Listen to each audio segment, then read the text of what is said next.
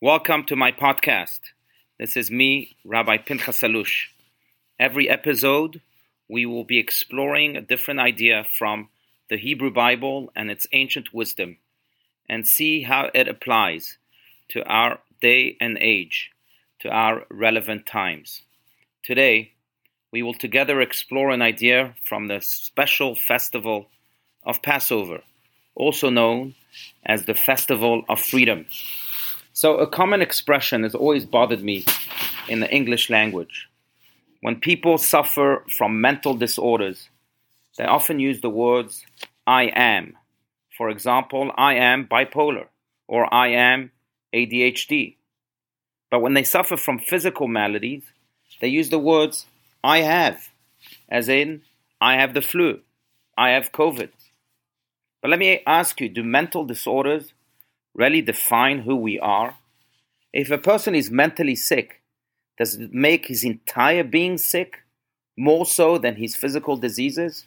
Why would we restrict a person's essence and infinite soul into the pages of psychological diagnosis? Why can't we just say, I have ADHD or I have bipolar, bipolarism instead of using the confining words of I am? In the Passover story, which will be celebrated during the festival of Passover, this festival of freedom, Moses speaks in the same way. When God asks him to assume the mantle of leadership to redeem his people from slavery, Moses objects by responding to God How can I expect Pharaoh to listen to me as I am a stutterer? In Hebrew, Va'ani aral sefatayim. Yet surprisingly, God ignores Moses' claim. God does not say a word about be- Moses being a stutterer. Instead, he replies to Moses with a repetition of his commandment God commanded Moses and Aaron to lead the people of Israel out of Egypt. But why was God ignoring Moses' claim that he is a stutterer? The lesson, my friends, is powerful. Indeed, we cannot allow ourselves to be defined by any one of our sicknesses, including our mental ones.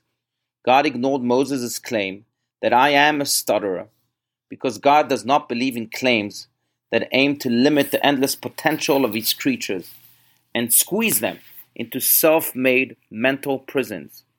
Yes, we may stutter, but we are not stutterers. We might possess a disease, but we are not the disease itself. A part of our body or mind may have been diagnosed as feeble or unhealthy, but our deepest core remains God, good, pure, divine, and yes, limitless.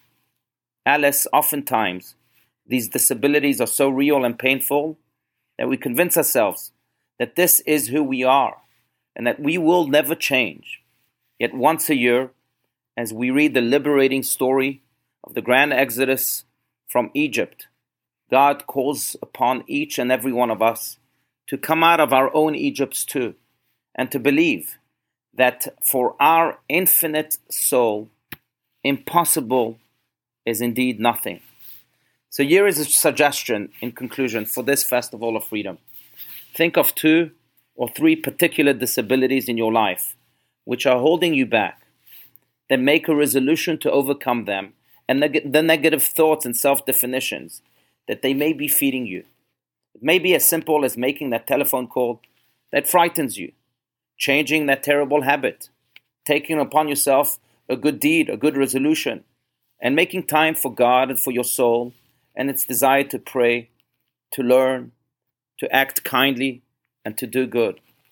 And then, my friends, without a doubt, next year we too will be free, where personal and collective freedom will finally break through and ring to eternity.